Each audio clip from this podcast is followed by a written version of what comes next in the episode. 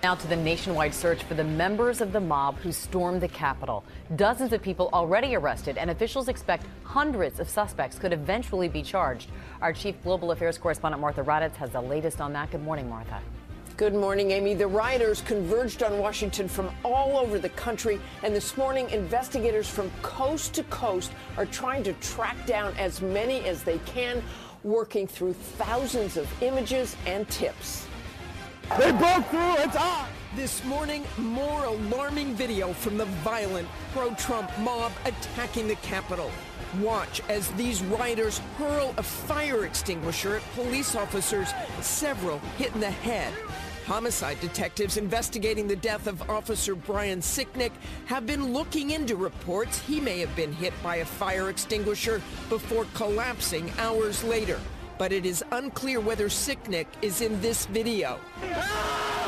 Videos like this one showing an officer being crushed by rioters, making the D.C. police chief emotional. It makes me sick to my stomach to, to see that, that video. And that officer, obviously, he was afraid for his life. Now, FBI field officers in all 50 states are combing through videos and images along with some 45,000 tips. I have talked to officers that said who have um, uh, done two tours in Iraq and said that this has, was, was, was, more, was scarier to them than their time in combat. The FBI urgently hunting for this man suspected of planting these two powerful pipe bombs in the RNC and DNC headquarters, releasing new photographs highlighting the suspect's distinctive backpack and shoes. Also asking for help identifying this man in this sickening image carrying a Confederate flag through the Capitol. Hundreds could face arrest in the coming days. So far, only 70 arrests have been made. Jake Angeli, who appeared at multiple pro Trump events dressed in the costume he wore during the attack on Congress, now in an Arizona jail facing violent entry and disorderly conduct charges, where his mother says he has refused to eat since turning himself in this weekend he gets very sick if he doesn't eat organic food, literally, will get physically sick. Adam Johnson, the Florida man caught on camera carrying House Speaker Nancy Pelosi's lectern, charged with three counts, including theft of government property. He was released on bond after posting $25,000 in bail. And now, Ohio Congressman Tim Ryan revealing that up to 15 law enforcement officers are under investigation for their response to the assault. It was appalling to be side by side with the heroes that were doing everything right and then having others taking selfies uh, with the uh, domestic terrorists the Capitol Police Department saying several officers are currently suspended and that they are planning to, quote, investigate these behaviors for disciplinary action up to and including termination. And it is not just law enforcement investigating its own. There were a number of former military involved in the siege of the Capitol and possibly active duty. The Pentagon asking for help in identifying any service members involved in the attack or promoting extremism. Robin? Beyond disturbing. All right, Martha, thank you.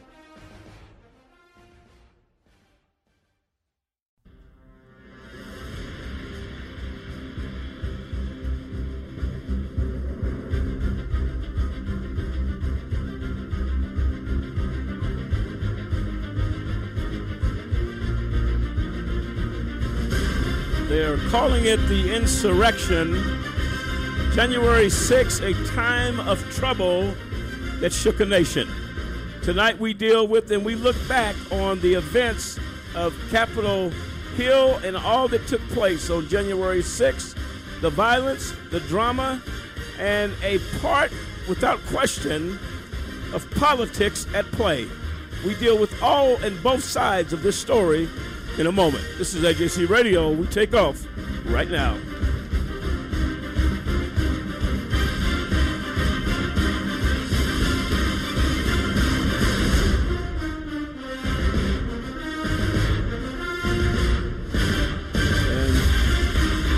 You have it. I'm Lamont Banks along with David Banks, Kendrick Barnes, Dave Zappolo, Sampson Riddle, William Williams, Clint Stewart, and Dennis Merritt, and the entire AJC radio team tonight as we take a look at what people are calling the insurrection. Uh, it's been in the news, a lot of information, a lot to uncover uh, in what we're dealing with tonight in regards to the events that took place. Without question, it is the one of the most horrific acts that has taken place in this country. The acts of violence on our nation's capital. No one tonight, in spite of what you will hear on this show, is excusing the behavior that took place or the violence that took place and the repercussions that happened as a result of the violence that broke out on January 6th. However, it is our duty as advocates and as radio folks to uh, take a look at it from both sides. And you're going to have the counter. Uh, they call it playing devil's advocate when they are saying uh, President Trump, he is complicit in these actions. Uh, we would agree with that in part uh, based upon the rhetoric and the reckless language that was used without question. Uh, when does politics get into the play uh, of a situation? Whereas it's, ironic or is it coincidental that these hearings that are now going on took place uh, months before the you know, the uh, midterm elections for 2022? We got to look at that side as well. What is the motivating factor? Again, what has happened here on January 6th is indefensible. What President Trump said at the time, uh, though his words were reckless, uh, we will play both sides of the coin and let you make a decision. Uh, again, it is our position that what happened and the reckless rhetoric by President Trump is inexcusable. Does it rise to the level of criminal and can it be proven? uh, without a shadow of a doubt, beyond a reasonable doubt, in a court of law uh, that he gave directives for these actions to take place. This is a full show, folks. Tell your neighbors, your family, if you want to call in to this show, feel free to dial in 646 200 0628. 646 200 0628. We take a look at this now. And David, as we get ready to get into this, uh, without question, the things that we have heard in the week, last few days, uh, last couple of weeks regarding the hearings that are taking place are troubling, without question. A lot of people have hurt. A lot of people have uh, really suffered greatly uh, as a result of, of, of, the attacks of January 6th. Give us your thoughts as we get into this conversation tonight. Well, first of all, with regards to the politics surrounding this, uh, that's something people always got to wade through. Uh, politics is a dirty, uh, rough and tumble business, and everybody's looking to gain uh, political capital from whatever tragedy incident that may occur. Uh, this was a horrible situation. There's FBI evidence that some of this stuff was planned, yet, uh, if something's planned, you have to kind of, well, can it be incited if it was planned? So we have to look at this thing.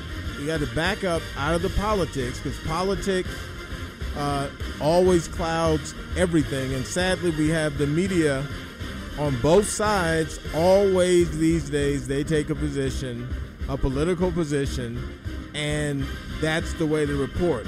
And many people just take what what CNN will say, they'll take what Fox says, and they'll just run with it, uh, with without uh, really analyzing the fact and recognizing the fact that uh, of the bias, the obvious media bias uh, on the conservative side with Fox and on the liberal side with CNN and MSNBC.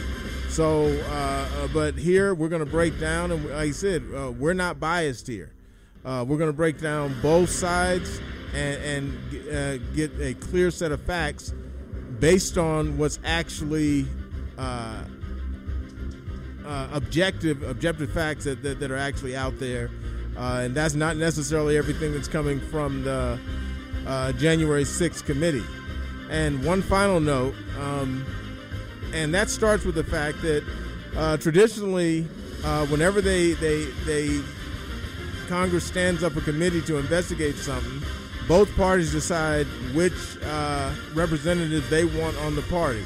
It was not done here, which leads uh, even to more objective or reasonable criticism that uh, this was a this is being done for a political gain. All right, well, there you have it. Um, we're going to dig, dig, into all of this. All of our uh, hosts at the table will definitely chime in on this. Uh, the insurrection, the day, the time that it went dark across the nation. This is AJC Radio. We deal with all of these subjects tonight as we go forward to take a look and the facts of what took place. This is AJC Radio. We'll be right back.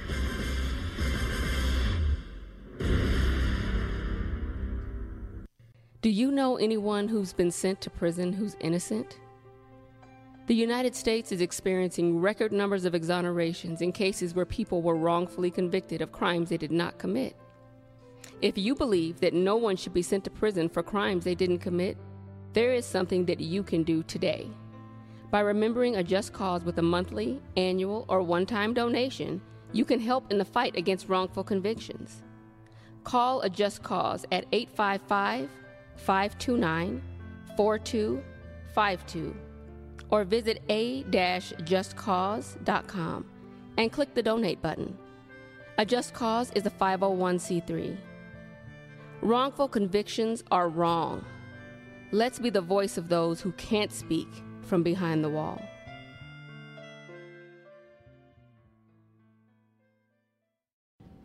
There are no loose ends in TV procedural dramas.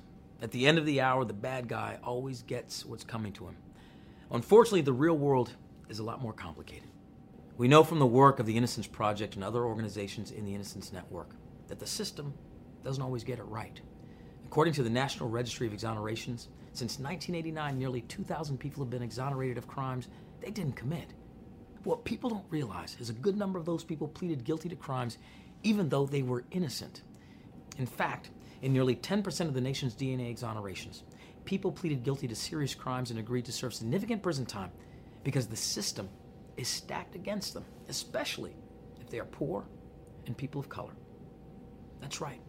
The stakes are so high that we have innocent men and women agreeing to serve long prison sentences.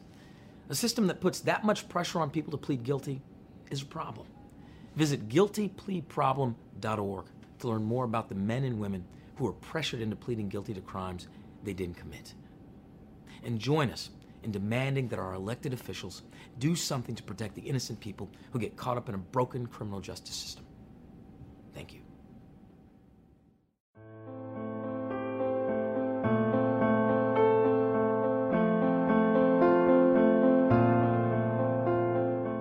Stand for equality. I stand for individuality. I stand for peace. I stand for diversity. I stand for dignity. I stand for respect. I stand for fairness.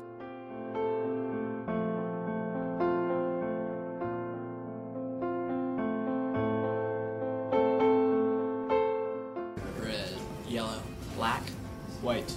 We're all the same color. When you turn off the lights.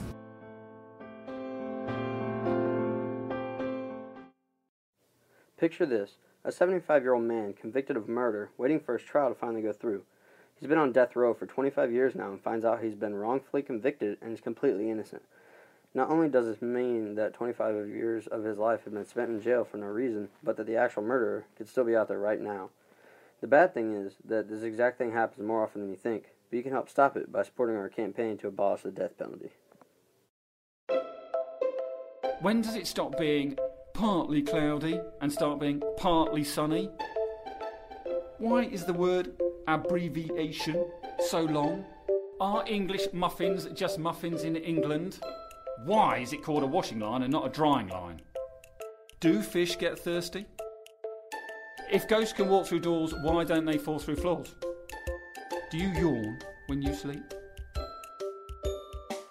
If prunes are dried plums, how do they make prune juice? Why do doctors leave the room when you change? They're going to see you naked anyway. Do bald chefs wear hairnets? How much deeper would the ocean be if all the sponges were taken out? Do you believe someone who says they're a chronic liar? Why is sandwich bread square and sandwich meat round?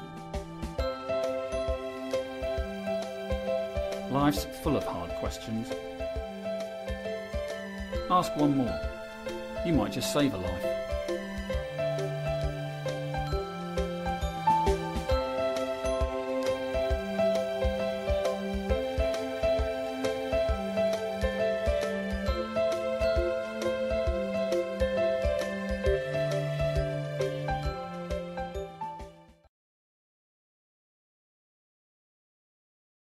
I don't have to tell you about the challenges we face every day. That would be like preaching to the choir. Mm-hmm. Today, you have a chance to face the challenge of your risk for diabetes. My dad had diabetes, and one in four U.S. adults are at risk, myself included. If you're older than 45 or African American, that risk increases. So here's a chance to ask yourself what can I do? Talk to your doctor about getting screened and know what your options are. Learn more at AskScreenKnow.com.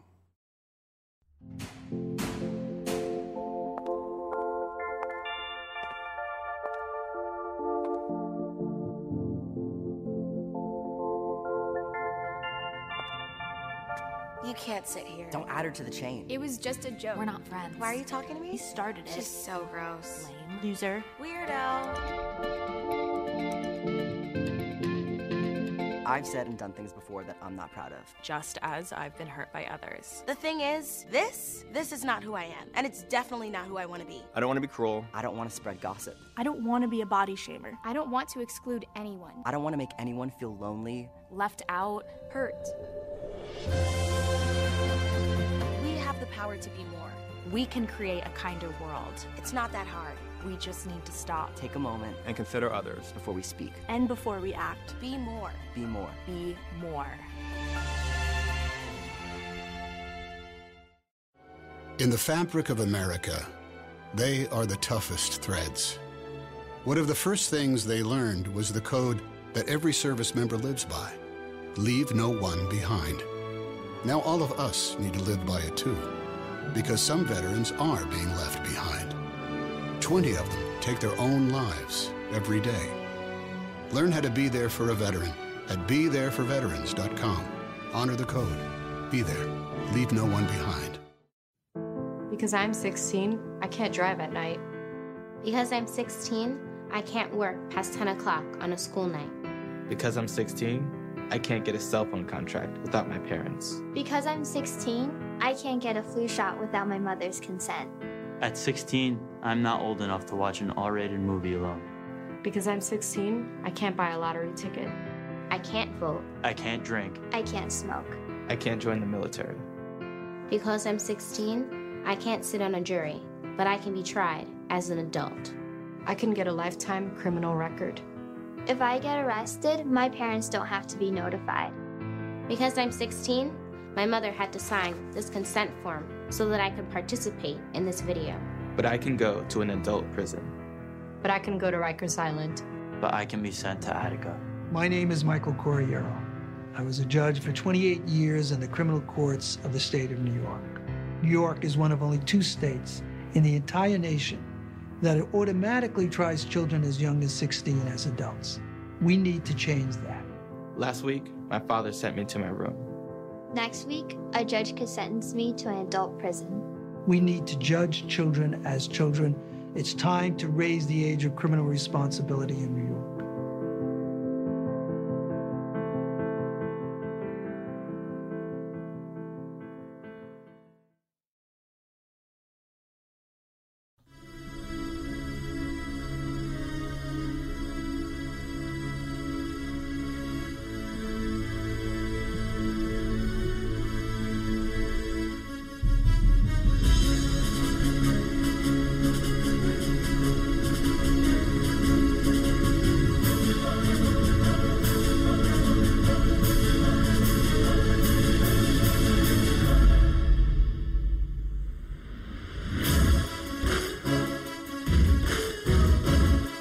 Back, ladies and gentlemen, to AJC Radio tonight.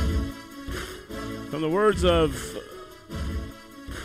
Liz Cheney, Republican from Wyoming, she states this Tonight I say this to my Republican colleagues who are defending the indefensible, said Committee Vice Chair Liz Cheney. There will come a day when Donald Trump is gone, but your dishonor will remain.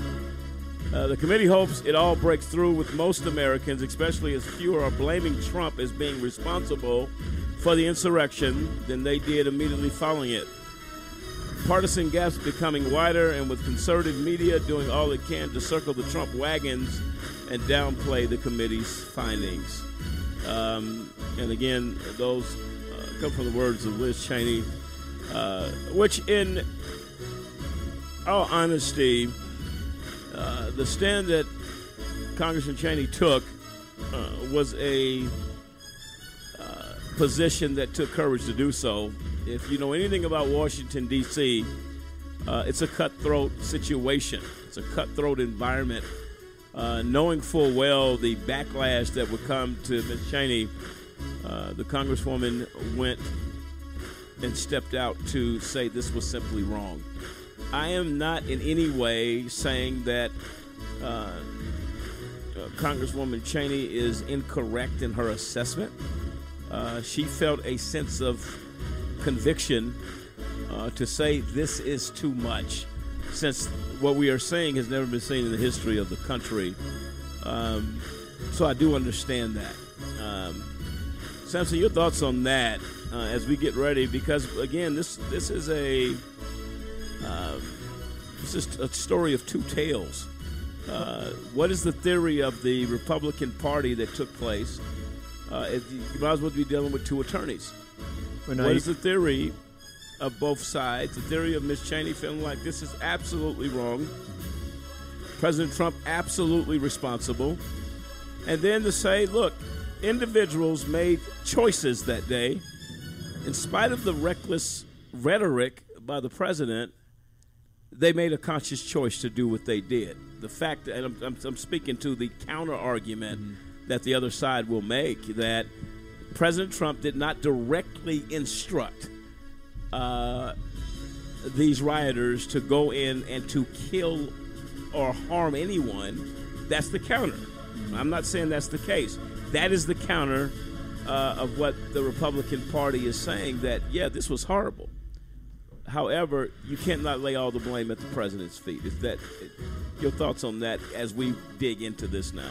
Well, no, I mean, as as you said, that we, got to listen to both sides of this thing, and I mean, from his comments, though, I mean, if you listen to the, you read that twelve-page transcript of what he said uh, in regards to, you know, this is our country, we have to fight like, you know, you know what for it, or else we're not going to have a country left.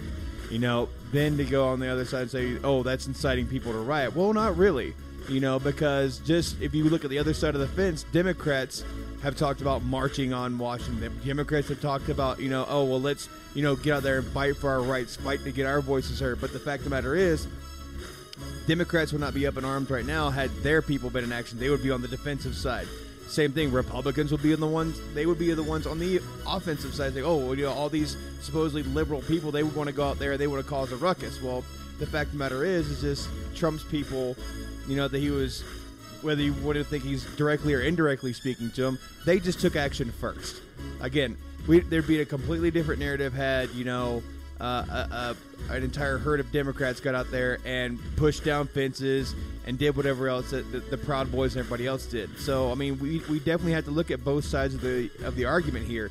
Did we know? Did President Trump say some very inflammatory things? Did he actually go out there and say some stuff that, it, taking outside of the aspect of rhetoric, uh, could they have been insightful to a riot? Absolutely. But the fact of the matter is, is the people had to look at this. This man's a politician. He talks out the side of his neck for a living, and that's what the most of the people there up on that up on the hill do. They talk out of both sides of their face because they're, they at the end of the day, their their whole instinct is, you know, to win votes. You know, as you mentioned at the top of the show, saying the timing of these of these hearings could not be any more strategic with mid-year elections coming up.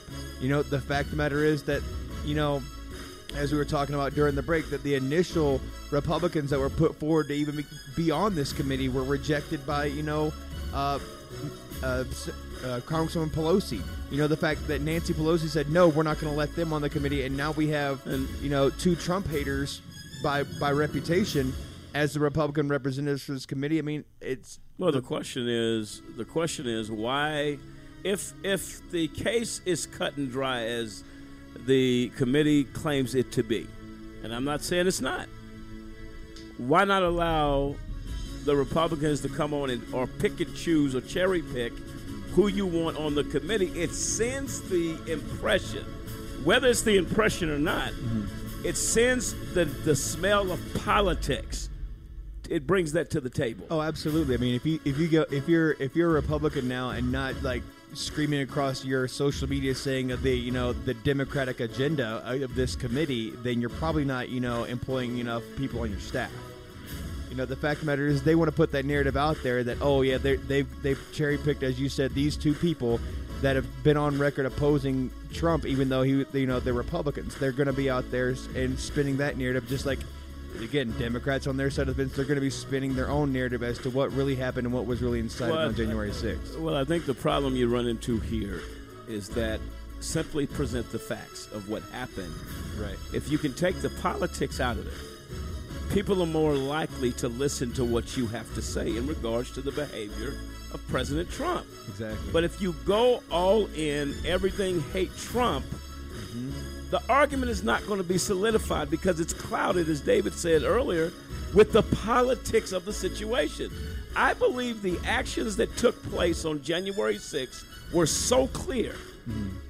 Had it been presented simply the facts and politics or committees and all this stuff out of the off the table, Yep. I think more Americans may be outraged at what Trump's rhetoric rendered. Absolutely. But if you bring this politics into it and Pelosi stepped in it and, and, and says, look, we're not allowing them, and that, then that's what we say, man, what is going on here? The, the message cannot be sent. You can send it as much as you want, but with politics as a cloud cover, that's a problem. David, your thoughts on that? Well, I want to read. Yeah, I want to read uh, CBS News what they reported on July 21st. House uh, GOP leader Kevin McCarthy says he will pull all five of his picks to serve on the Select Committee investigating January 6th assault on the Capitol if House Speaker Nancy Pelosi doesn't rescind her rejection of two of his recommendations. So, So do you know what the two recommendations were? it was Jim Jordan and Jim Banks of Oklahoma.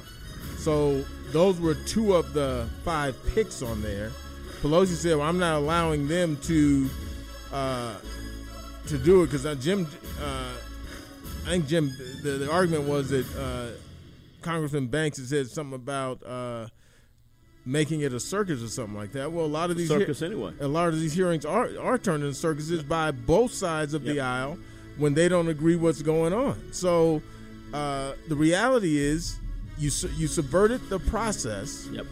Uh, to not let McCarthy put on his five picks, and now you have people that are uh, reasonably crit- uh, critical of the committee because you didn't allow what is standard operating procedure to take place, and you said we're gonna we're not let you pick who you want to pick. Uh, we want to approve the people that we want on the committee, and and that's against uh, the, the the congressional rule. I can tell you right now that is completely against protocol. If you have, uh, whether it's Supreme Court justices or any type of investigation happening, uh, the Republican Party is is in opposition of this or that. They have an opportunity to cross-examine witnesses uh, that are testifying before Congress. They put their situation on there equally as the Democratic Party does. So for that to be done, and this is what irritates me about the process. Again, it's not defense of Trump at all. But when you say, look, we've had this process all of these years where the Democrats and the Republicans are able to ask witnesses questions, you can't say, hey, we- we're not allowing Jim Jordan because he happens to be a supporter of the president. You can't do that because guess what? As David just said, you send a message that why are you changing the rules? That's that's again, that's what it looks like as far as perspective, perception rather. That's what it looks like. Why are these people not allowed on the committee? Let them say their piece. If the facts are as strong as we believe the facts to be, that President Trump is responsible for the actions of January 6th, then I don't care who McCarthy's picks are. We have a strong enough case to present a case to the American people that will not be uh, uh, that will not be hurt. Why is there? Why are you threatened by Jim Jordan and, and David? Who was the other one? Jim Banks. Uh, Jim Banks. Why are you threatened by these people if the case is strong enough to go forward? The case, Kendrick, your thoughts? Yeah, to me, it's likening to say, I'm in a uh, in a in criminal court, and the judge says, I don't like your attorney because he's too good.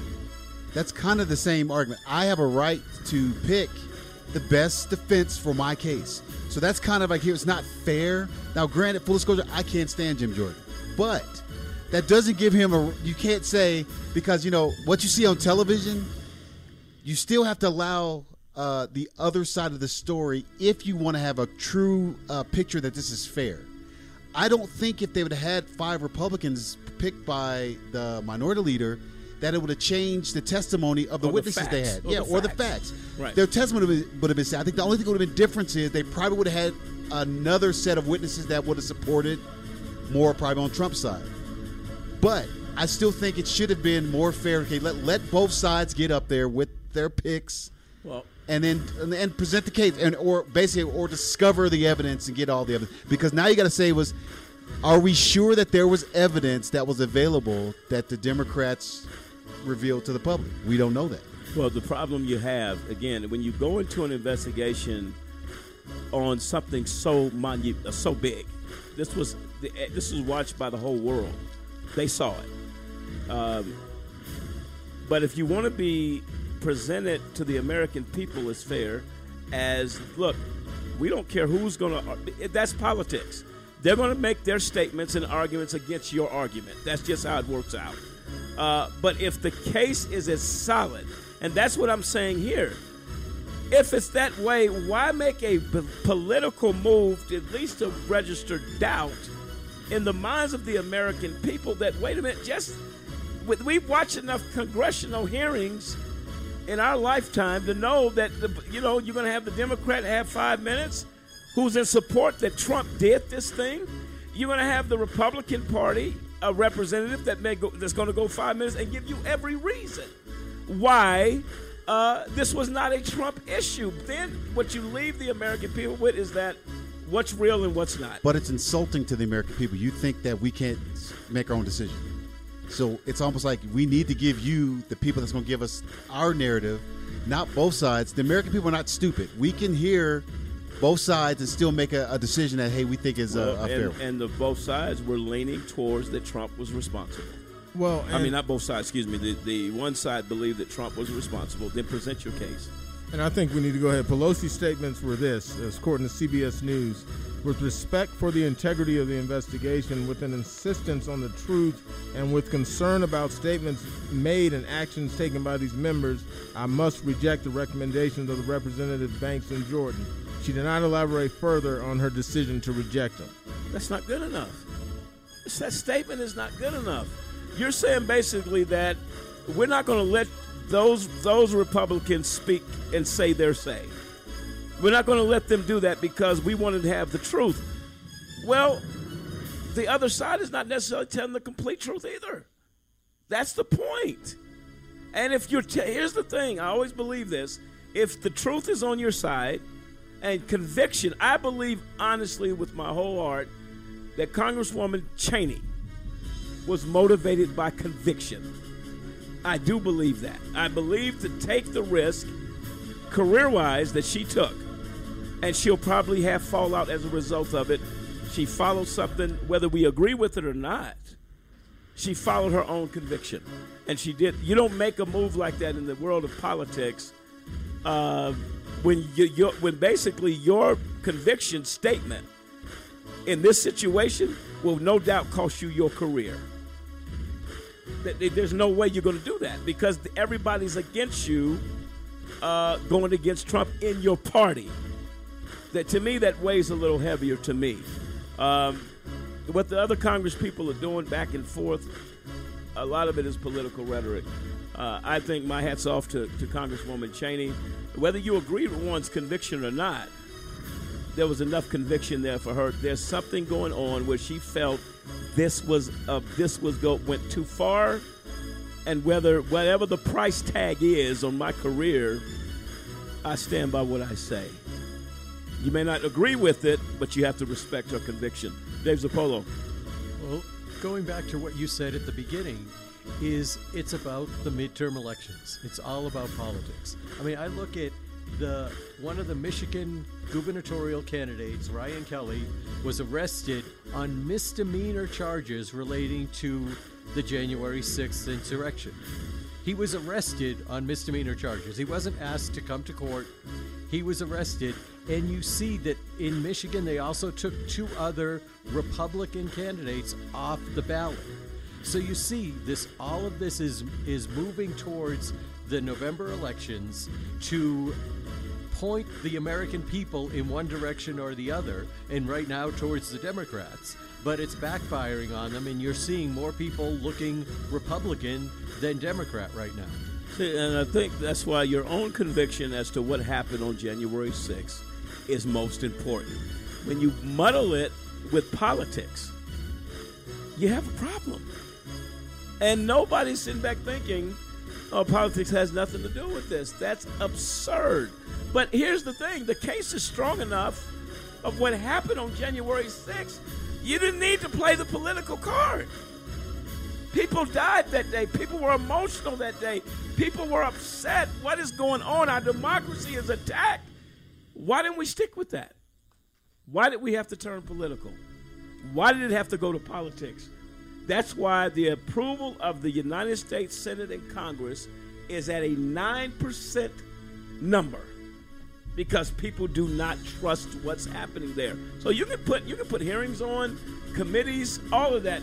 If you did it with transparency, and said, "Look, man, this shouldn't have happened. It just shouldn't have happened.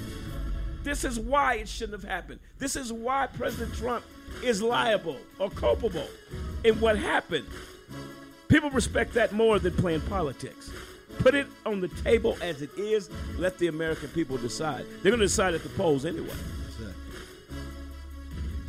William, you know, you're hitting on the main thing. This this political theme is is run, and we we've seen it here in this past decade become more and more prevalent. And so when you when you just sit here and you say, okay, why couldn't why couldn't we see equal representation on that committee and just let the facts go? Let let present the facts of the matter. And we know that that wouldn't have happened. We we we have not the, the reality is, at least in our modern generation, we haven't seen a candidate like Trump that has galvanized a base the way he has. He has such a following, and like him or not, is true. He has done something that the others said, you know what, we're going to ride on his coattail. They like him. If I say I like him, then they're going to like me. We've seen we've seen it here in the midterms. We've seen people actually eat their words. There was and say you know they weren't were saying that and these are GOP members. They're they're running for for uh, office or a seat. And they were saying you know at one point a couple years ago hey they didn't support Trump. Now all of a sudden they're they're backpedaling. And they're they're saying we support him well what the what what is happening here which listen this is not a one position or another. It's about what we're laying out as far as what the American people may be thinking. Uh, why are people backpedaling? Uh, it's a political agenda. It is. And if people like President Trump, if they do, it's clear he has a following. Otherwise, you don't have that many people um, emerging on the on the on the Capitol in numbers of that level. Uh, there are people that support this president now. The problem is, it be, it brings a divide in the nation. The nation is divided right down the middle. You have the people that say, "Well, Trump's a good president; we like him." Other pre- other people, they are troubled by what happened. Not only on January 6th, the rhetoric President Trump had throughout his presidency, it was always a question. Why did he say that? Why did he act that way? uh, Trump was unconventional, uh, to say the least. Uh, but you, you're dealing with the United States of America that is divided on racial lines. Now, I'm not saying everybody that supported Trump is a racist. Can't say it. No, no. Can't say that. But but but but, but you know what we are looking at is the fact, be it one way or the other, this committee is going to be tainted because of the fact they don't have equal representation. The question of bringing it up during the midterm, okay, the political spin on it. So now you got a political spin saying, okay, well, it's it's, it's Democrat Democratic laden committee, Democratic led. During the midterm to put a, put a spin now, you know, and so all these things factor in. And what happens is it it it, it causes us to look at the results with any kind of legitimacy.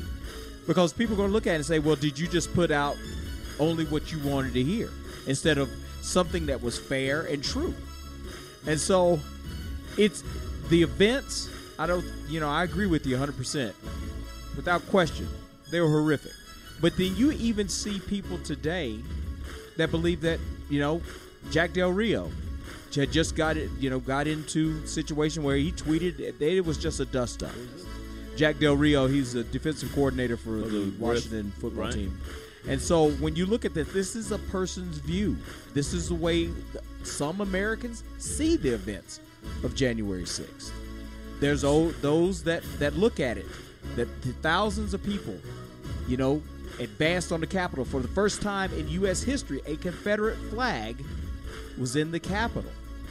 These are events that happened on January 6th. Some people play them down because they see the political spin or they've been fed the political spin and it's it's it's hard to digest either way. And the problem is, uh, we can't say that this is okay. Uh, I understand that there are different views, and everybody's going to have their view. And I think uh, everybody watching the hearing uh, will will make their own their own decision on what what the hearing was about. But there are facts. The fact that there was an insurrection, there was a riot. That's the fact. And then if you ask the question, and it's just a question to, you know, the panel, did could the could the president at that time said something that would have stopped it? I believe he could have. Well, well, yeah, but that is true. Uh, and and what and what you're saying about I haven't heard Republican or Democrat justify anything that happened at the Capitol. Uh, and as personally, I despise Trump. I think he's an abrasive, clown-like uh, individual with a clown-like personality. That's just my opinion. But at the same time, uh, politicians say a, say a lot of their almost job is is just stir minds and stir people in a in a particular direction, and some of the stuff gets inflammatory. Uh, uh, Maxine Waters uh, had, had talked about that go harass Trump supporters and Trump people. Well, if you start harassing somebody, don't. Uh, if they're in a restaurant, go harass them. That's exactly what she said. Well, that's going to start a fight. And then you said a, a riot took place. That's an accurate statement. But it's not the first riot. Uh, there's been riots all over this country, yet this particular riot uh, seems to be getting more attention because it happened on the Capitol. And and one final note, when they talk about what the people died from, everybody's of the of the mindset that the people who died during the riot were killed up there, uh, and the causation came from the riot. But when you look at the actual facts uh, from the coroners and, and the chief medical people, um, two two I think three people, uh, two people died of natural causes. The other one died of uh, an accident, accidental overdose of meth- uh, of an amphetamine. Uh, Ashli Babbitt was shot by a, police officer, but everybody, if you listen to the political rhetoric on the Democratic side, well, people died on that day. No, they actually didn't die on that day. They died of natural causes, and that's what they were found, found to die. But if you talk to the public, they'll tell you, man, that that that uh, that that riot resulted in, in all these deaths. Only person actually killed at the riot was Ashli Babbitt, and she was shot by a, a, a Capitol police officer. She was a Trump supporter, is that right? Yeah, she was up there, but uh, again, again, she was unarmed. Now, what happens on unarmed black people in the country? So you you got to look at all of this stuff in context, and and just kind of put it in the context of politics and see what happens in this country. Politicians set off a lot of things, both uh, certain things that may happen in riots in the cities. Political rhetoric becomes inflammatory in some of those areas, and, and like likewise, some of the stuff Trump said was inflammatory and created a lot of things that, ha- that happened Well, on January 6th. And here's the problem with the president. what this is the problem with President Trump, what he faces. Um, every sign points to uh, the hearings implicate Trump in a very big way. Uh, what happens on January 6th? Had President Trump not made a speech, not came out, not told supporters to fight, to continue to stand up for what you believe, et cetera, et cetera. What happens if President Trump doesn't come out the does not come out the White House, does not go to that podium? Do we still? And then it goes to David's point. Uh, what was pre-planned? My understanding of the riots that took place that day, this was something that was brewing. This was something that was being set up in place to go forward and take our country back. This was prior to the speech of President Trump. Right, and the Proud Boys and the Oath Keepers both, according to the FBI, had intelligence that they were already planning to breach the Capitol. Which is why and troops and there was were supposed to be. and there was testimony that the Proud Boys didn't even go to the rally. They were already heading toward the Capitol and were staking out places to break in. so why then have they not been brought up on charges? Oh, they have. They've No, they got, are they've charges. got treason charges right now. They have on- treason on charges. And then, and then also the other side of that, the lack of action and initiative by the president was one of the things that they've called in question. Of what So, action? uh, well, they were they were looking for him to make a response, saying you have these people here that are assembled outside. There was question about could he engage the the National Guard? Could he call for more reinforcements? And there was the I think it was a couple of hours there that the president was unresponsive, and- and he was trying to be reached. My understanding, and correct me if I'm incorrect in this statement, my understanding is the president requested the National Guard to House Speaker Pelosi, saying we need National Guard troops. That falls at the feet of Pelosi and the Sergeant at Arms. Is that correct? That is correct, but again, um, these types of things are not going to report it, but these are reports, and certain uh, White House officials, and you can have to judge their judge their credibility by, by their testimony, said that Trump, uh, at the end of a national security briefing, requested uh, the National Guard, twenty thousand National Guard troops. I don't know the truth of this matter. Uh, this I'm- is what's being I- reported. This is what's being reported, and that uh, Pelosi, due to the political optics of it, here we are with po- politics again, didn't want to deploy the troops. And then uh, Mayor Bowser of D.C. is also reported that she says uh, troops aren't going to be coming unless you tell me about them, and and and she would actually want to be involved in authorizing those troops. So what's true or not's true?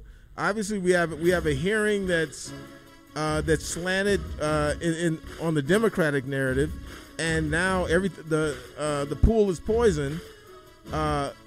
So what what are the are the true facts? Uh, and everybody wants the truth, but can we get it through through this political But process? I do think tell he, I do think it's clear though Trump did not act presidential for that on that. We day. got that. Yeah, that's the, the the fact that the fact that Trump did not do what he could have done. yes.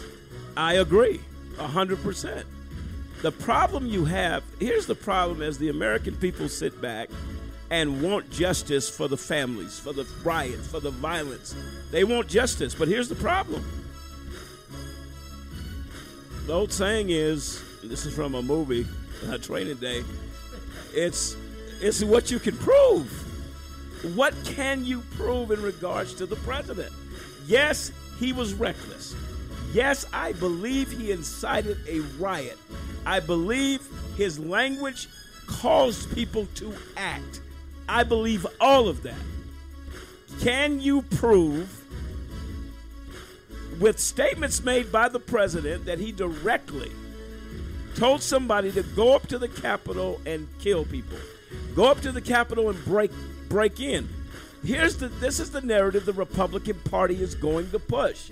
Do you have the facts that support such statements that can make him culpable? Now you can use your common sense and say, man, that wouldn't have happened if the president hadn't said that. That's true. But in a court of law, it's not enough. Well, look at this question.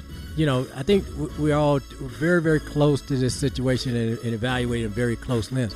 But if you back up and say 100% of those people uh, that stormed the Capitol were uh, illegal immigrants, or they were 100% of the crowd were black, or 100% of the crowd, crowd were Muslim, right? What would they say then, right? Instead of the Proud Boys or the Oath Keepers or the folks, you know, talking about, uh, you, you know, the election is fraud, whatever. But what if this was a Muslim group storming the Capitol? You got however many thousands or hundreds of folks that, you know, what would the charges be? What would the claims be? It would be totally different. What would the deaths? What would the deaths be? What would the National Guard would definitely be called out if 100% of these people were, you know, oh, they're Muslim immigrants or Hispanics from the border, you know, or or the blacks have finally risen up to take over the country. It'd be a totally different conversation. My question is why did Pelosi not employ troops? I don't that's a, that's a that's a question that must be answered. Again, to our listeners, let me be very clear. Trump reckless rhetoric incited these riots. I believe that. Without question. His statements because leadership produces a lot of stuff. And they say all the time what what we say matter as leadership. Leadership as the president of the United States. You got somebody in a log cabin across the country watching the news and says, I like that guy Trump. Trump gets on TV and says, Hey man, we need to fight and take our country back. Well, he has a cabin, an extra cabin full of weapons. Man, I'm going to help the president of the United States. He said we need to fight. this is why the danger of the president's behavior has produced this issue. Tonight, what we do, we weigh both sides. And why is this country divided on that? And then why do politicians taint the waters with politics? David made a clip. It's tainted. Pelosi, the leader of the House, tainted the waters. So you can't go behind the podium and get upset with the American people saying, but why isn't McCarthy's people allowed to test to be there in the committee? It has never happened. Republicans and Democrats are allowed to ask questions of witnesses called to Congress. So what, what Pelosi ultimately does with a clear case, not necessarily that will convict Trump, but will make him culpable in what happened. The argument could have easily been made, clearly made.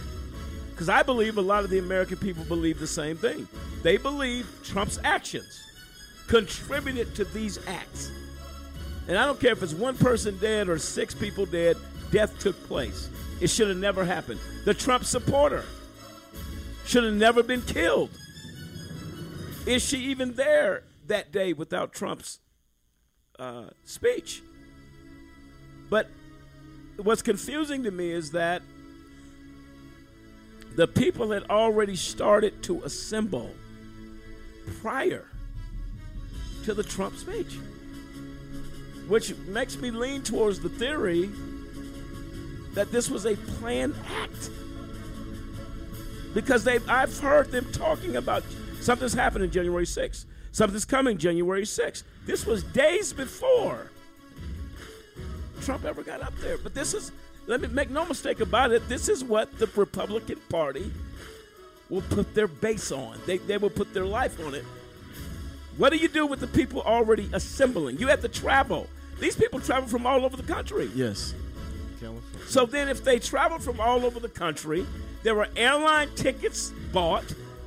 People were driving across the country days before Trump ever came out and said anything. Well, well, Trump's worst rhetoric was the stolen election. That's what really inflamed people. If if they think that their election was stolen, that's why people were going to, and that uh, outside Bill Barr, the Attorney General, said that there was just no no proof, and he's a huge was a huge Trump ally and supporter. And and the Attorney General, he couldn't find enough to for uh, for Trump's justification. So uh, if Trump if Trump's rhetoric, the most uh, problematic rhetoric of Trump was that the election was stolen, and that and that stirred the pot of uh, uh, a number of supporters in the country and motivated them to come to D.C. But it appears that it was done prior. He was putting the message out there earlier that there That day. there might be, you know, we, we it might look, appear that we lost, and in order to prevent that, you know, when you start hyping up the people, and as they and they were hyped, like you said, there were people already en route. to- Without you know, a statement, yeah, from, yeah. was it without a statement from Trump? But Trump was saying No, the election was stolen wasn't- long it was- it before January. So 6th. the Exactly. rhetoric then, Exactly. The rhetoric, out there. the rhetoric then that David alludes to then makes sense. The false narrative that the election was stolen inflamed people. But but also Right? right. But there's also this is another key point. There's no other reason for them to be there on that day except for the certification of the votes. That was Pence was there. That was the whole reason. So if you set the foundation, the, the election was lost in November. Okay? So now November comes, December comes, planning takes place. Fall the, the the story goes out, the big lie that they call it. Right. Well, then all of a sudden, the uh, think about it. Most of the most of the country thinks that it, that it was done in November. They don't think about the certification of the votes. There you go. In January. So now all of a sudden, this we most of us wouldn't have never known that January 6th was the day that the certification of the votes go in place, and Mike Pence, the vice president, certifies it. Listen though, that's a smoking screen because every year, I mean every election, Election, it the certification of Happens. votes happened, but it is a procedural, Yes. administrative act. Right. The reason we never heard about January 6th and certification of votes, you know why? We never had a president oppose an election. Right. We, we never ne- had we never had a president say I won, I didn't lose. At least not at least not to this Not to Not to grand this extent. level. That's a very very good point. Because you got to think Al Gore, Al Gore, and Bush Jr. That happened. That, but that was a, that was a that was you know that was settled. He But he conceded. conceded. He conceded. Now all of a sudden, we as citizens are you know some are saying, hey, we march on Capitol because our candidate lost and it was stolen due to voter Well, fraud and so forth and so on. from November 7th, from the day two months Biden was pronounced as the winner of the presidency, the rhetoric started. The rhetoric started that we we this was stolen. We have bags of votes that were never voted. We have bags of stuff in the dumpsters of America that have not been counted. The foundation was then laid for the insurrection. And also, That's a very, very good point. I hope that thought. William, we're going to come right back. We're going to take a quick break. Ladies and gentlemen, listen. You can say what you want about President Trump. The foundation started with him of the insurrection. Had he not rolled off his mouth the rhetoric, rhetoric that he did, had he simply said, listen, the votes are in. They've been confirmed by Electoral College, whatever. We, we lost. We concede to President Biden. We congratulate him as it has always been. The fact that that narrative changed is what changed the nation and what shook a country in a moment of chaos. Whose, whose feet does that fall at? President Trump. But here's the problem can you prove it? We'll deal with that on the other side of the break. This is AJC Radio. We'll be right back. For a kid whose mom or dad is in prison, life is tough. Now, add a wrongful conviction to that, life just got a little bit tougher. Trying to explain to friends why mom or dad is not at the school play or at the ball game is something that no kid should ever be faced with especially if mom or dad is innocent. Ladies and gentlemen, get involved today to stop the epidemic of wrongful convictions. By remembering a just cause with a monthly, annual, or one time donation, you can help in the fight against wrongful convictions. Call or Just Cause today 1 855 529 4252. We seek justice for the children as they go to bed at night and mom's not there, dad's not in the other room to make them feel safe. Not because dad or mom did anything wrong, because justice could not be found. Join us for the children, for they truly are our future. I'm a mother. I'm a father. I'm a sister. A registered nurse. I serve my country in the United States military. I'm your neighbor. I sit next to you at church. And my child was arrested, held in custody, questioned without my knowledge, exposed to violence, witnessed to rape, placed in solitary confinement, unable to call or see me, shackled to a wall, beaten, sentenced as an adult at age 17, sentenced as an adult at age 16, sentenced as an adult at age 15. We felt lost, isolated, ostracized, misjudged, terrified. And in the absence of all hope, my child took his own life. And then I found the Alliance for Youth Justice. They gave me the support and resources to get through one of the most difficult times in my life. Now I know I'm not alone. And neither are you. Now we have a voice. Now we, we have, have power. power. In numbers. In numbers. In numbers. We, we can, can, make, make a difference. difference. There are approximately 2 million children in the juvenile and criminal justice system in this country. These are the faces of those families. If you are the family member of a child who has been in the justice system, or if you are someone who supports this movement and is ready to make a difference, visit the Campaign for Youth Justice at www.campaignforyouthjustice.org. Good morning, students, and welcome to Career Day. I hope you're excited to hear about all the great things you can do when you grow up. Hi everyone, I'm Emily. I'm super excited to introduce my dad because he's my hero. When I was little, my dad was away a lot, but I was okay with that because he was doing this really important work driving ambulances in Iraq. Now he's at home, which is great for me because I get to see him every day now. And he's still the biggest hero I know because he tells all the ambulances and the fire engines where to go and rescue people when there's an emergency. I'm so proud of him. He's awesome. He's my dad. If your service connected disability prevents you from continuing in your civilian career, Voc Rehab offers counseling, training with a living allowance, education, and other services to help prepare you for your next mission. We know you care. Now it's time. Time to change the face of justice. Did you know that minority and youth participation in juries is extremely low to non existent? The incidence of youth and minority offenders faced with trials has exploded. Youth and minorities are not being represented as they should be. We must represent for people to get fair trials. If you acquire a state ID or driver's license, it allows you to register to vote and it allows you to become eligible for jury service. If you're 18, a U.S. citizen with a state ID or driver's license, and registered to vote, you're eligible to be called for jury duty. If called and selected, make it your duty to serve. We can't get justice without you. Change. Change. Change. Change the face of justice.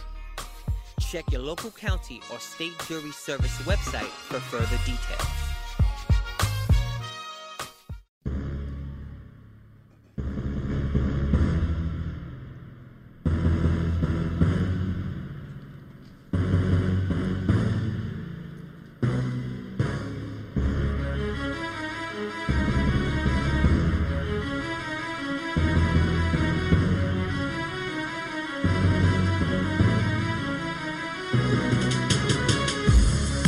Welcome back, ladies and gentlemen, to AJC Radio tonight. A conversation difficult at best as we try to unravel or solve, somehow go through this maze, if you will, of chaos uh, happening on January 6th. uh, and hearings and those things are going on. Let me be very clear on one point. We do not attack uh, the committee members for doing what they believe is their job to do. Uh, we don't have an issue with that. How that is done is what leaves the American people puzzled. It's kind of like you go into a court of law, you have two theories of a case. The prosecution puts on a story of things that captivate you, that make you believe surely the defendant committed the crime. You have the defense that will put on an equally compelling case that the defendant is a victim of a system that has failed and without question is not guilty. At that point, a decision a decision is rendered guilty or not guilty. We have a very similar situation here. The committee's job is not to convict Trump of a crime. The committee's job is to show and lay out the facts that have been presented that would implicate Trump in the in, insurrection of January 6th. The problem you have, and people may not like this, this is the problem.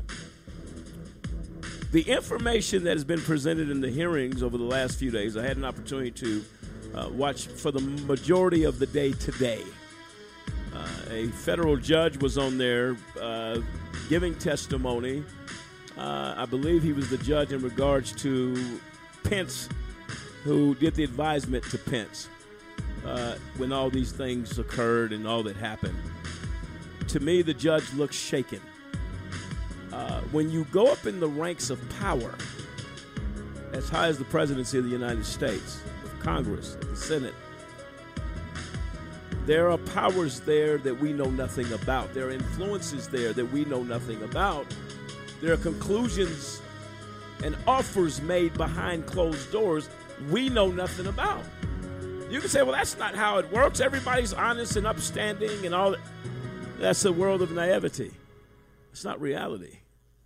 Um, these things today leave the American people, I believe, conflicted,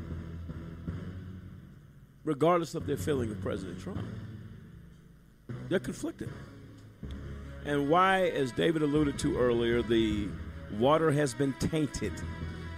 The committee is tainted based upon the actions of, of, of Nancy Pelosi from the very beginning. So you then you can't get upset with people saying, well, is this fair? The supporters of President Trump will come out in numbers. He is a victim. He is being he is a political sacrifice to a means to an end.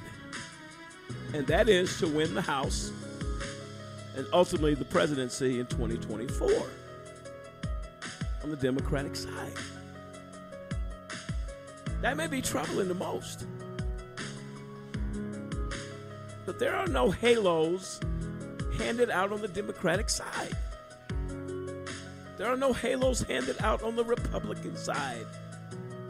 Therefore, it is in the best interest that parties present the facts and let the American people decide. And if the courts don't pick it up, if the courts don't do anything, President Trump, unless he has lived out his years, will be a problem going forward. If the committee reaches a decision that President Trump was liable and they can suggest it, all they can do is recommend to the court. This is what we believe we have found. If the courts don't concur with that, as long as President Trump is alive and living, he can run for president anytime he gets ready. It would have to convict David, I believe they would have to convict him of a felony charge in a court of law. Well, well, in politics, the goal is to put enough mud on them. And right now, one of the latest polls, 80 over 80% of Americans don't want Trump or Biden.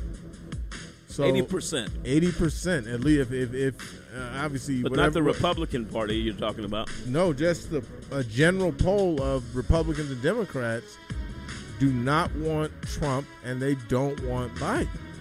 Obviously, you don't want Biden right now. There's a whole lot of stuff going on in the country that Right. is is a lot of people see suffering with inflation and stuff like that. So that's going to definitely affect the, the presidency. But right now, Trump, uh, his his buffoonish responses to a lot of things, he was his policies were, were were pretty much conservative, but he was so personally disliked. He motivated people to come out and vote against him, Well, saw- just for the sake of voting against him. Well, I saw a poll of Republican voters that said Trump led the numbers as the nominee of the Republican Party, that nobody else really measured up to where Trump's. Uh, they saw Trump with being the presumptive nominee based upon polls. Well, you're always going to have that, but Right. they need to once you if somebody else presents I got that. well enough, Yeah. uh, Trump's numbers will go down because a lot of people don't mind his policies, but that sideshow got irritated a lot of people. Uh, they got tired of just dealing with with his sideshow. So what happens hypothetically if nobody measures up, comes out, comes forward, uh, that can compete with Trump in a in a Republican nomination run? Well, even even if he's the Republican nominee, just hypothetically speaking, I'm still not so sure enough people are going to vote for him To uh, win the presidency. To win the presidency because they don't want the sideshow. And then they look at it, David, uh, and this is the issue.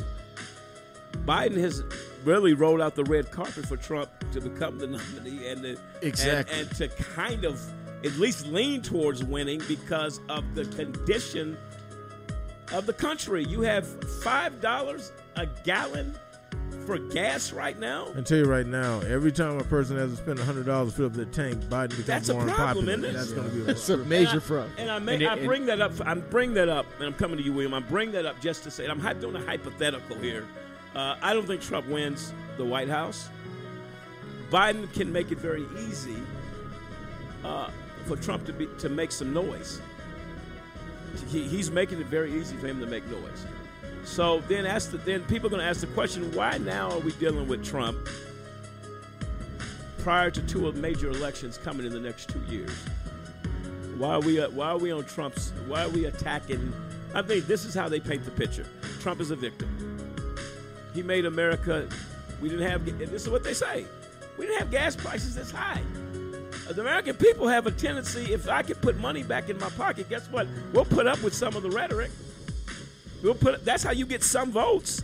That is how you get. Some And if man, there was a there was a food shortage in this country under Biden. There was baby formula shortage. Biden is underwater with every demographic. Every right- right possible now. thing you can imagine. So do they say, well, yeah, Trump's an idiot, but man, hey, we, we did have Christmas. But you know, the thing about it is, and you see people, and I've seen people on social media, they'll say, well, you know, under Trump, we were under two dollars a gallon for gas. Mm-hmm. Now they now put it in context. That was during the pandemic when nobody was traveling.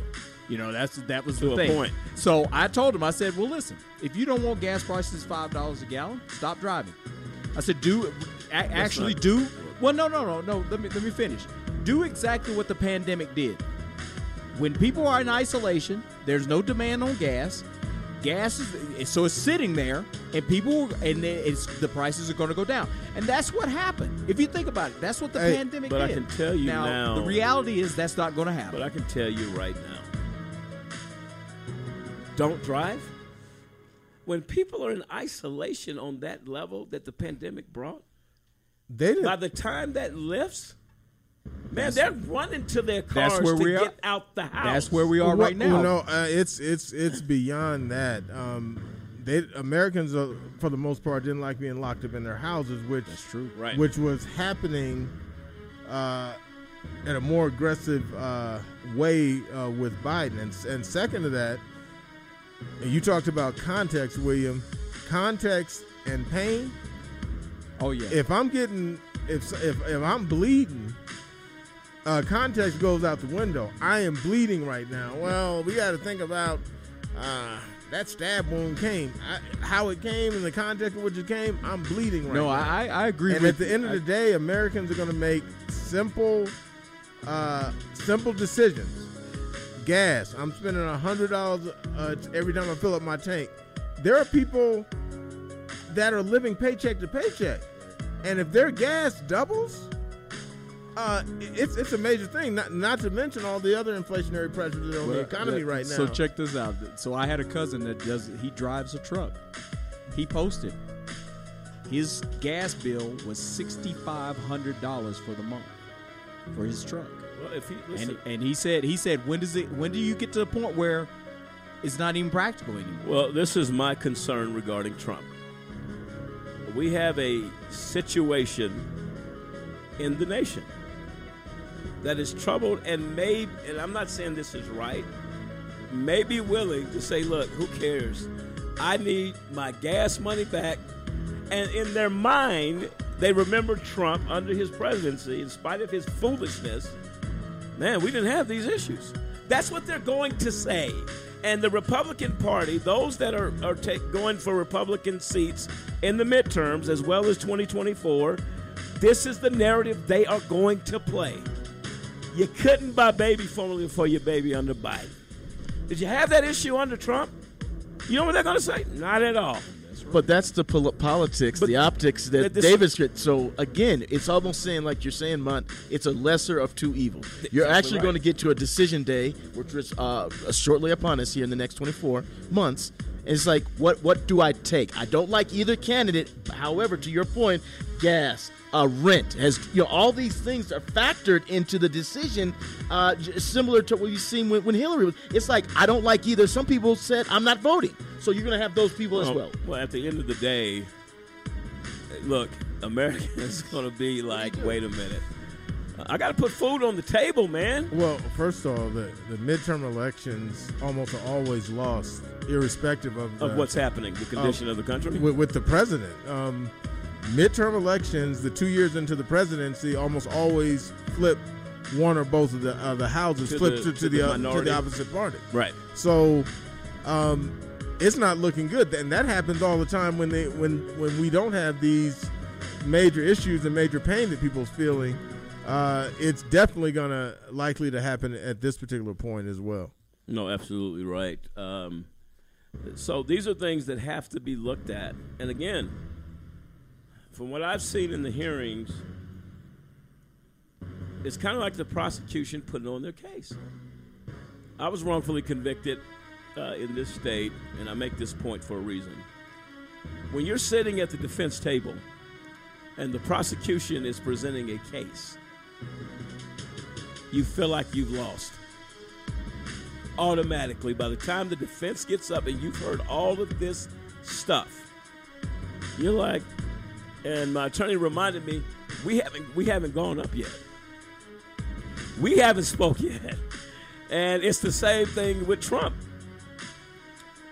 They put on i believe a compelling case to at least muddy the waters as david said. You're not going to convict him in congress. That's not the power of the congress.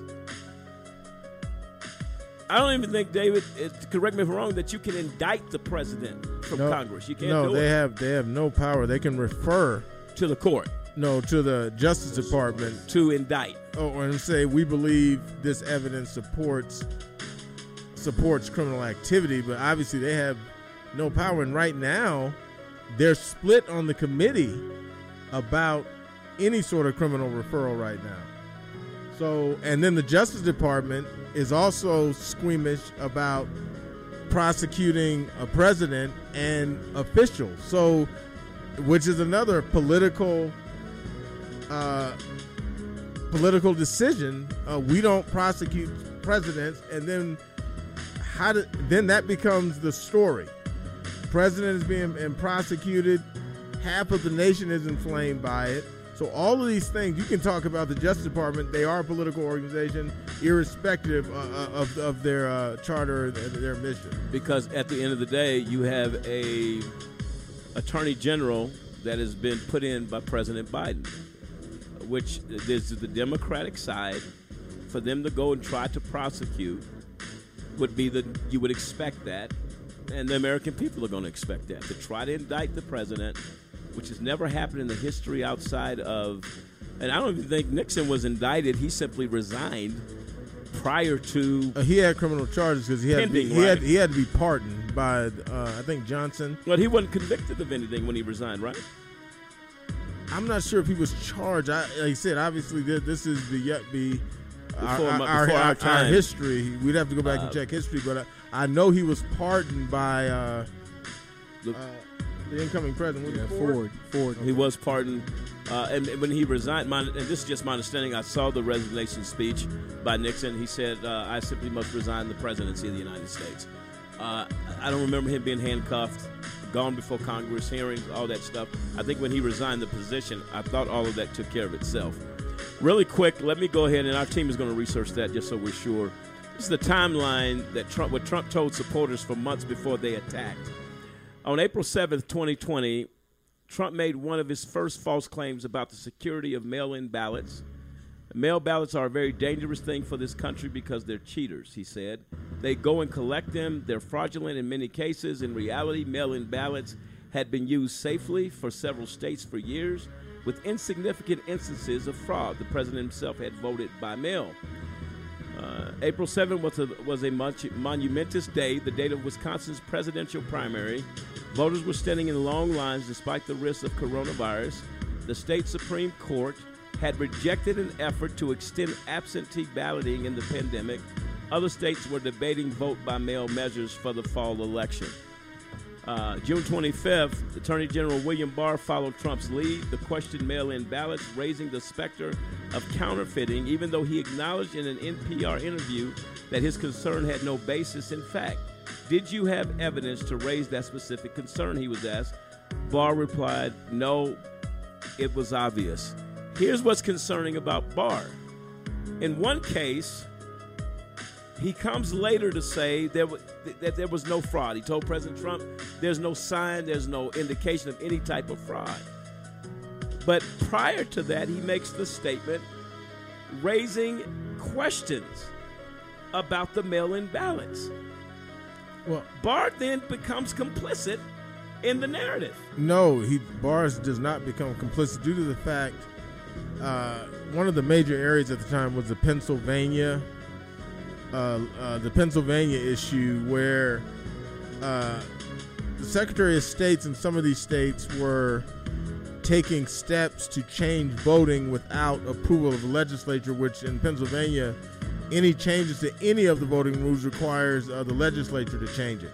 So Barr, as an, as uh, the Attorney General, is looking from a legal perspective at potential issues with how some of the voting and mail-in balloting that even especially in Pennsylvania that they allowed to happen and the legislature didn't approve it which was required under the constitution. So when it says here, Attorney General Barr followed Trump's lead, he then questioned mail-in ballots. Now, if that's perception-wise, and that's why they raise it here, is and Barr has emphatically come out and said he made it clear to the president that there was no fraud here. Exactly. Uh, when you read that, it leaves a, a dangling carrot to say, did Barr? He followed the lead of the president because he was the president's guy, of, it, you know, eventually. But he ultimately came to the conclusion there was no. Well, he has to look from a, le- A Barr- legal- He's looking from a legal perspective at all times.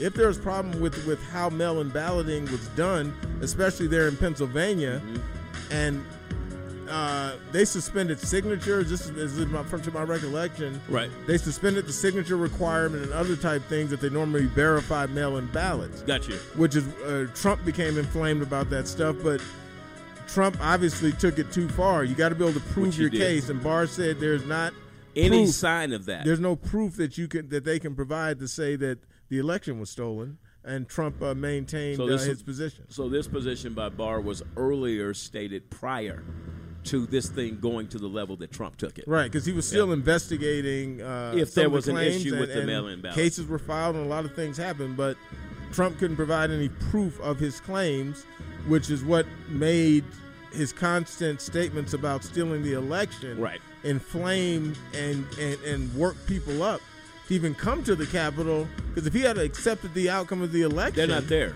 Not, uh, or yeah, they're definitely not nearly as intensely, and th- their emotions aren't inflamed to the point that they, that they were at the Capitol. And the day. emotions being inflamed was the fact the election was stolen.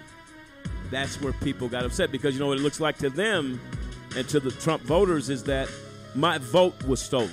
It's not about the president saying the election was stolen. Now my vote didn't count.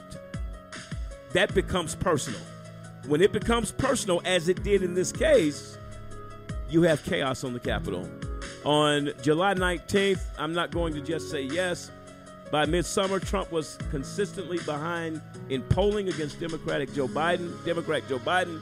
The president told Fox News that mail-in voting is going to rig the election. Interviewer Chris Wallace responded, "Are you suggesting that you might not accept the results of the election?" Trump replied, "I have to see." The again, the narrative is being set and the doubt is being set in the minds of voters. We are going to have a problem, which makes Trump complicit. And what happened because he began to lay the groundwork of what was going on. Dave, your thoughts? Well, you you see the the like you said the groundwork being set that the election is going to be stolen. We heard that the summer beforehand. The, the election is going to be stolen. So then it comes and Trump loses and he comes out again. Well, the, the we won the election. The election was stolen. These are false votes. Then they showed uh, video of bags of votes that supposedly weren't counted, and the American people start looking and wondering what's going on because Exactly. When you see some of those things, you wonder, did my vote really count? And that's personal. And, and it, it does. It comes down to being personal. And go- and go they ahead. talk about the, the mail in voting. Well, I can tell you, mail in voting is verified because I got called in one time to verify that the signature on my mail in vote was my signature. I got called into the election office uh, weeks after the election.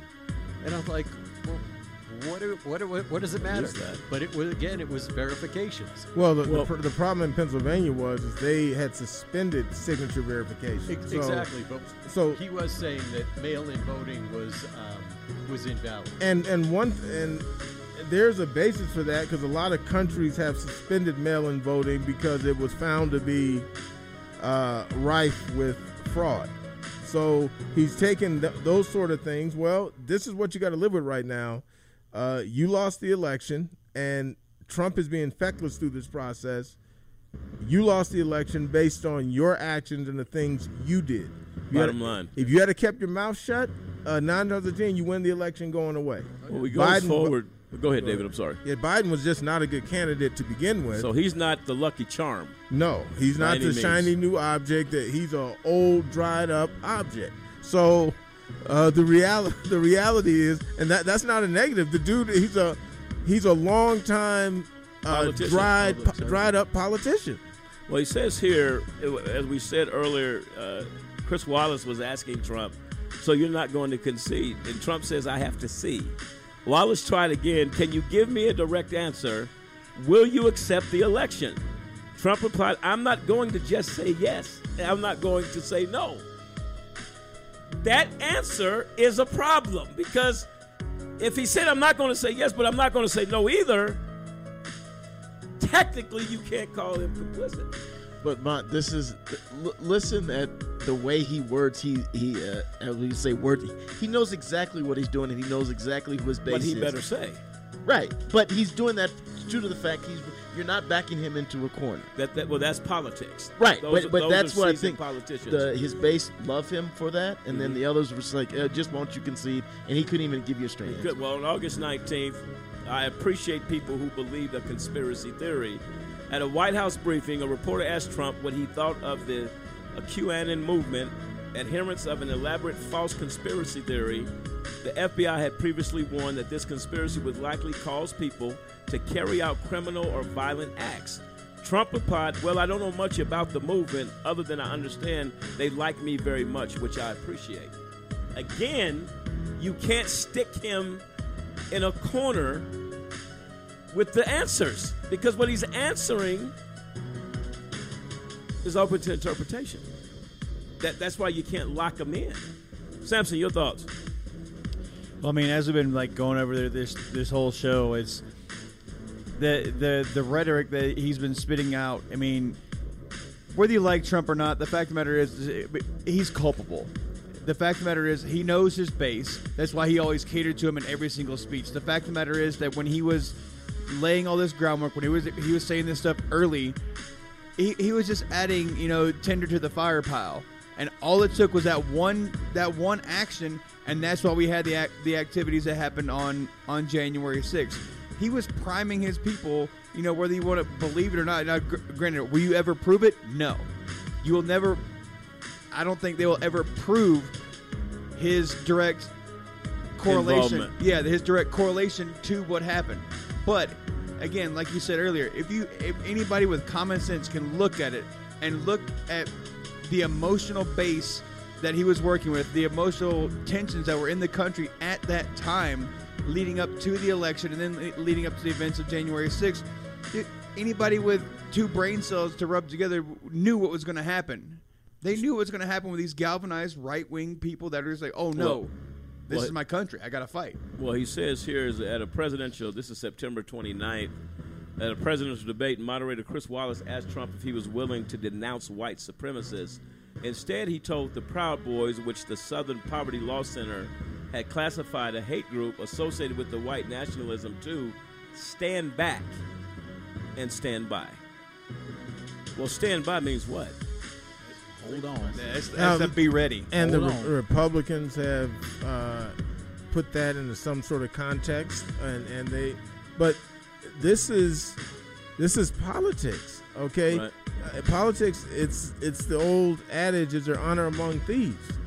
That's politics. There is no honor among thieves, uh, and quite frankly, in my opinion, there's no honor among politicians.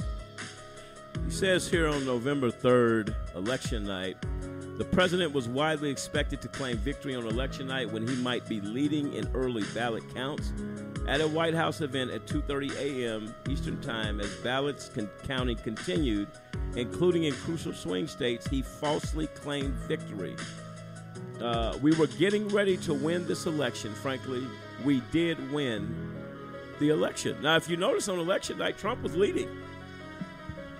Are you are you guys familiar with that? Trump was leading early in the polls, in almost in, in a lot of states that he would have given him the victory. But the ballots that still remained to be counted, when those started coming in, it took it took a very very serious turn, and not in his favor.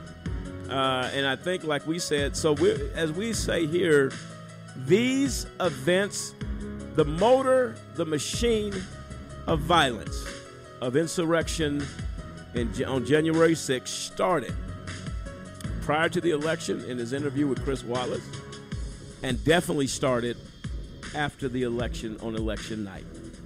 That when he began to see the numbers turn, he immediately started the narrative that the election was stolen and that this was going to be a rigged election.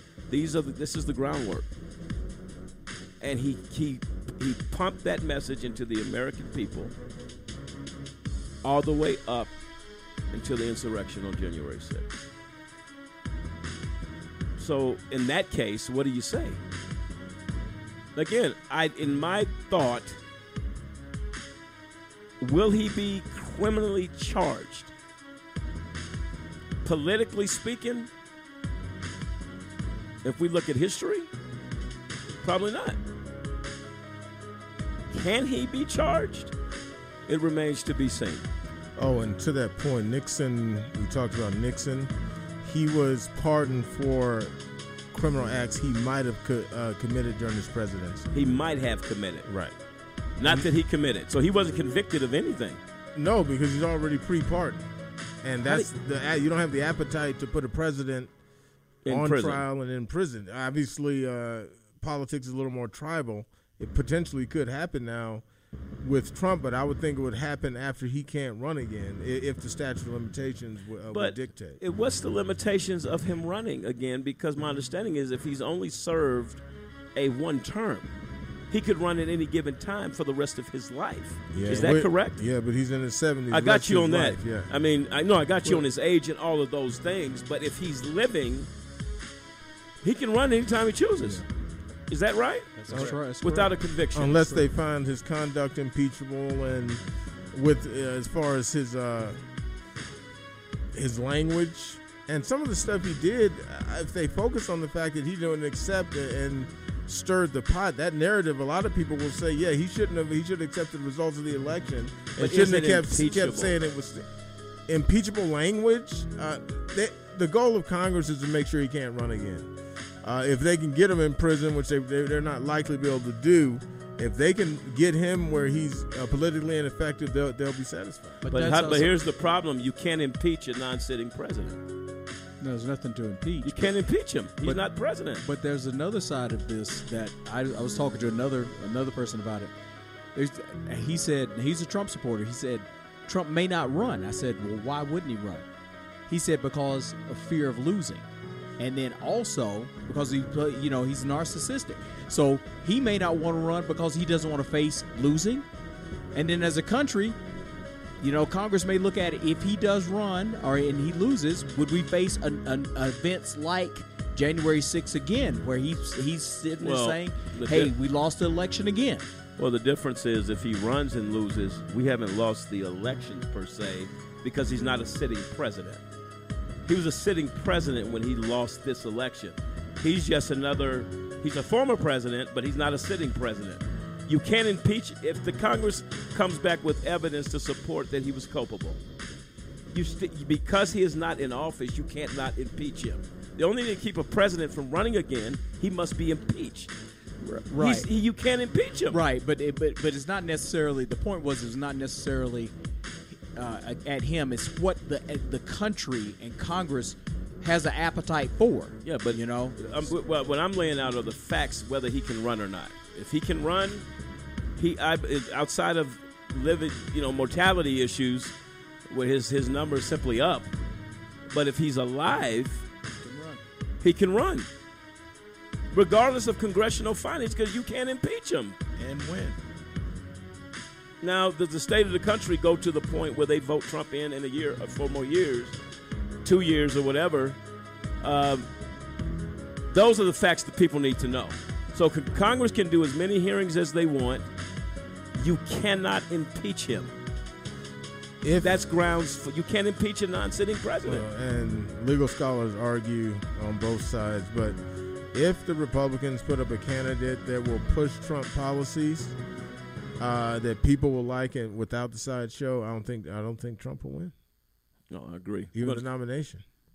Good point. We're going to take a quick break. This has been really interesting, uh, to say the least, uh, but informative without question.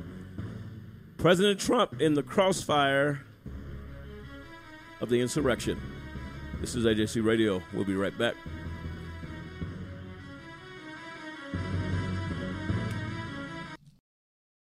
You're on your way to meet up with friends, but you can't seem to get anywhere quickly. You don't want your friends to be annoyed, so you text. You're on your way.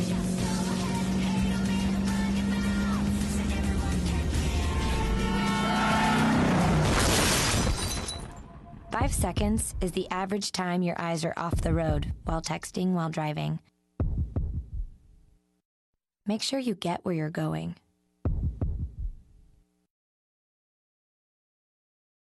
Guys, I'm Jordin Sparks. I'm Chace Crawford. Hey, what's up? It's Usher. Hi, I'm Rachel Bilson. I'm Hayden Christensen. I'm Peyton Manning. Hey, we're Fall Out Boy. I'm Dude Archuleta. I'm Corbin Bleu.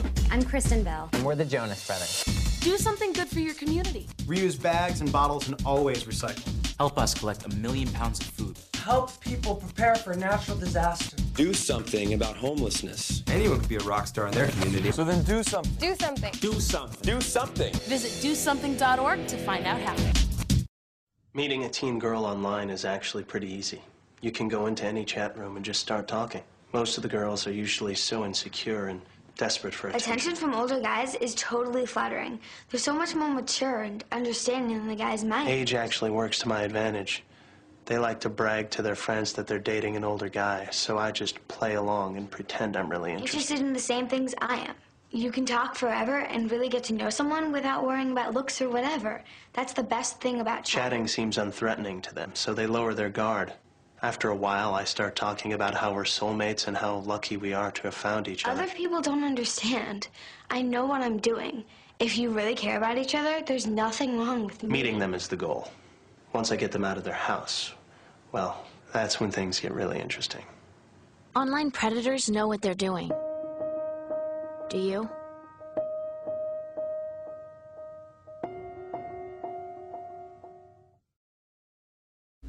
Odds of becoming an astronaut 1 in 13,200,000.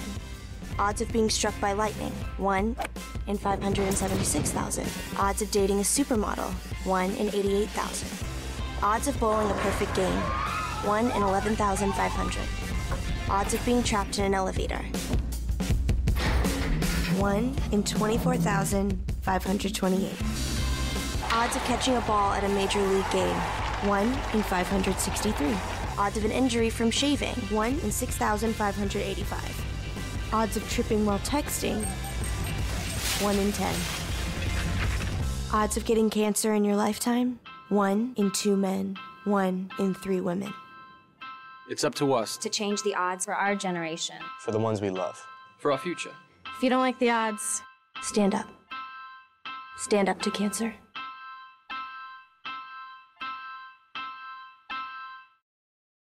Say goodbye to affordability and say hello to losing control. Discover Price Gougasol, the latest outrageously expensive drug from Big Pharma. It's impossible to afford and reverses the ability to pay other bills. Because drug companies raise prices to pay for commercials like this one, Side effects may include overdrawn bank accounts, bad credit scores, higher healthcare costs, children who don't get Christmas presents, and in some cases, the need to stop taking your medicine. If you experience any of these side effects, contact your financial advisor right away.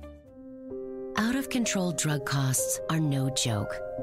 Yet nine of the 10 biggest pharma companies spend more on advertising than research and development. Let's solve the cost crisis now. Visit csrxp.org.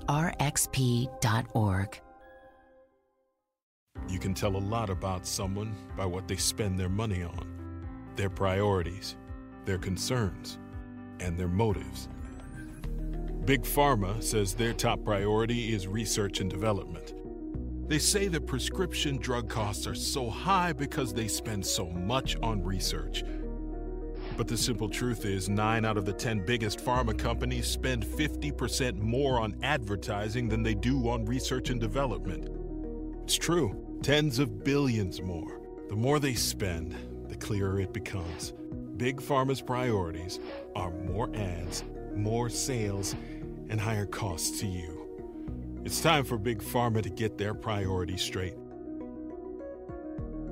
Americans deserve open and honest prescription drug pricing. Let's solve the cost crisis now. Visit csrxp.org.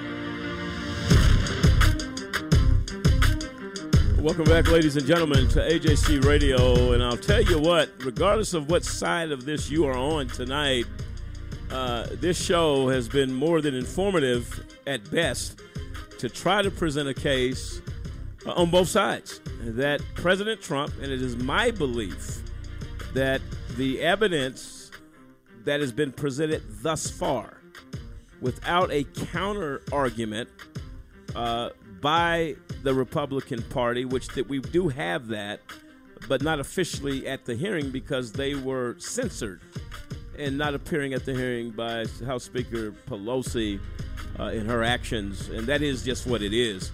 Uh, at the end of the day, as we stated here, the timeline of events that took place with President Trump, it is crystal clear.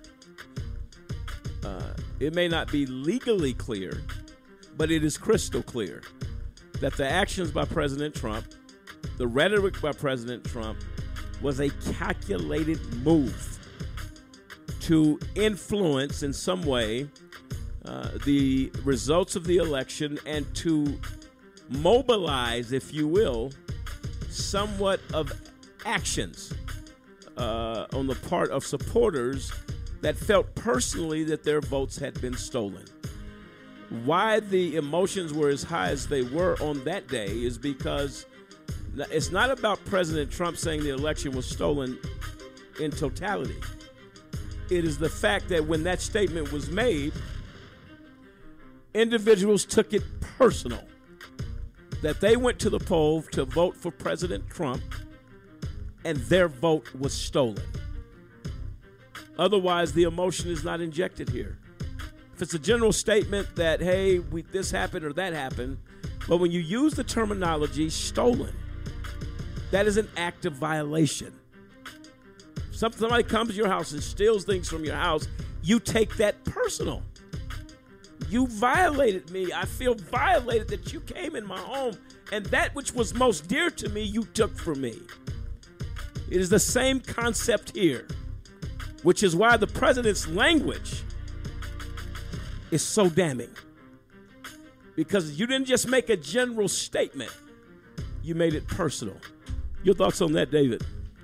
Uh, yeah, I think I don't think you can argue much uh, about Trump being a sore loser and holding the line that the election was stolen.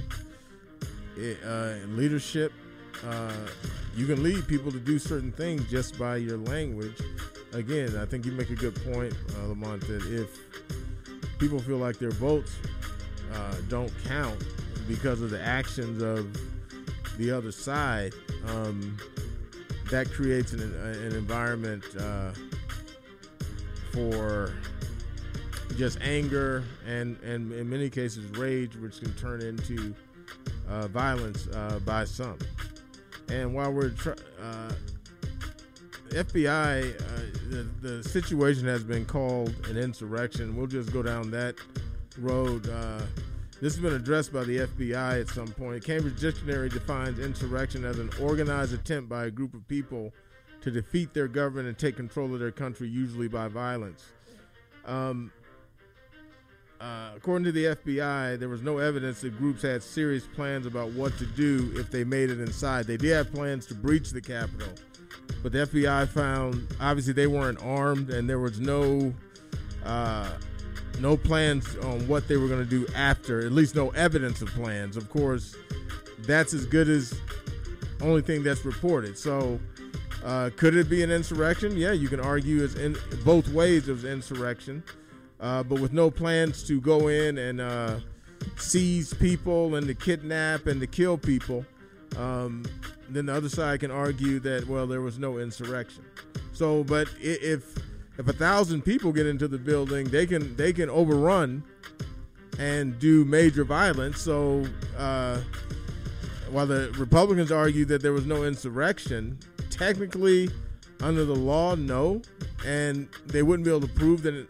That that Trump organized right. any sort of uh, insurrection. I think that's where Republicans uh, kind of uh, pitch their tent, so to, so to speak. That well, Trump didn't organize this, and for an insurrection to take place, Trump would have been involved in the in the organization uh, if he actually. Uh, well, was and, guilty of and one thing they're hanging their hats on: Trump came out and told the people to go home. Now it's after the fact.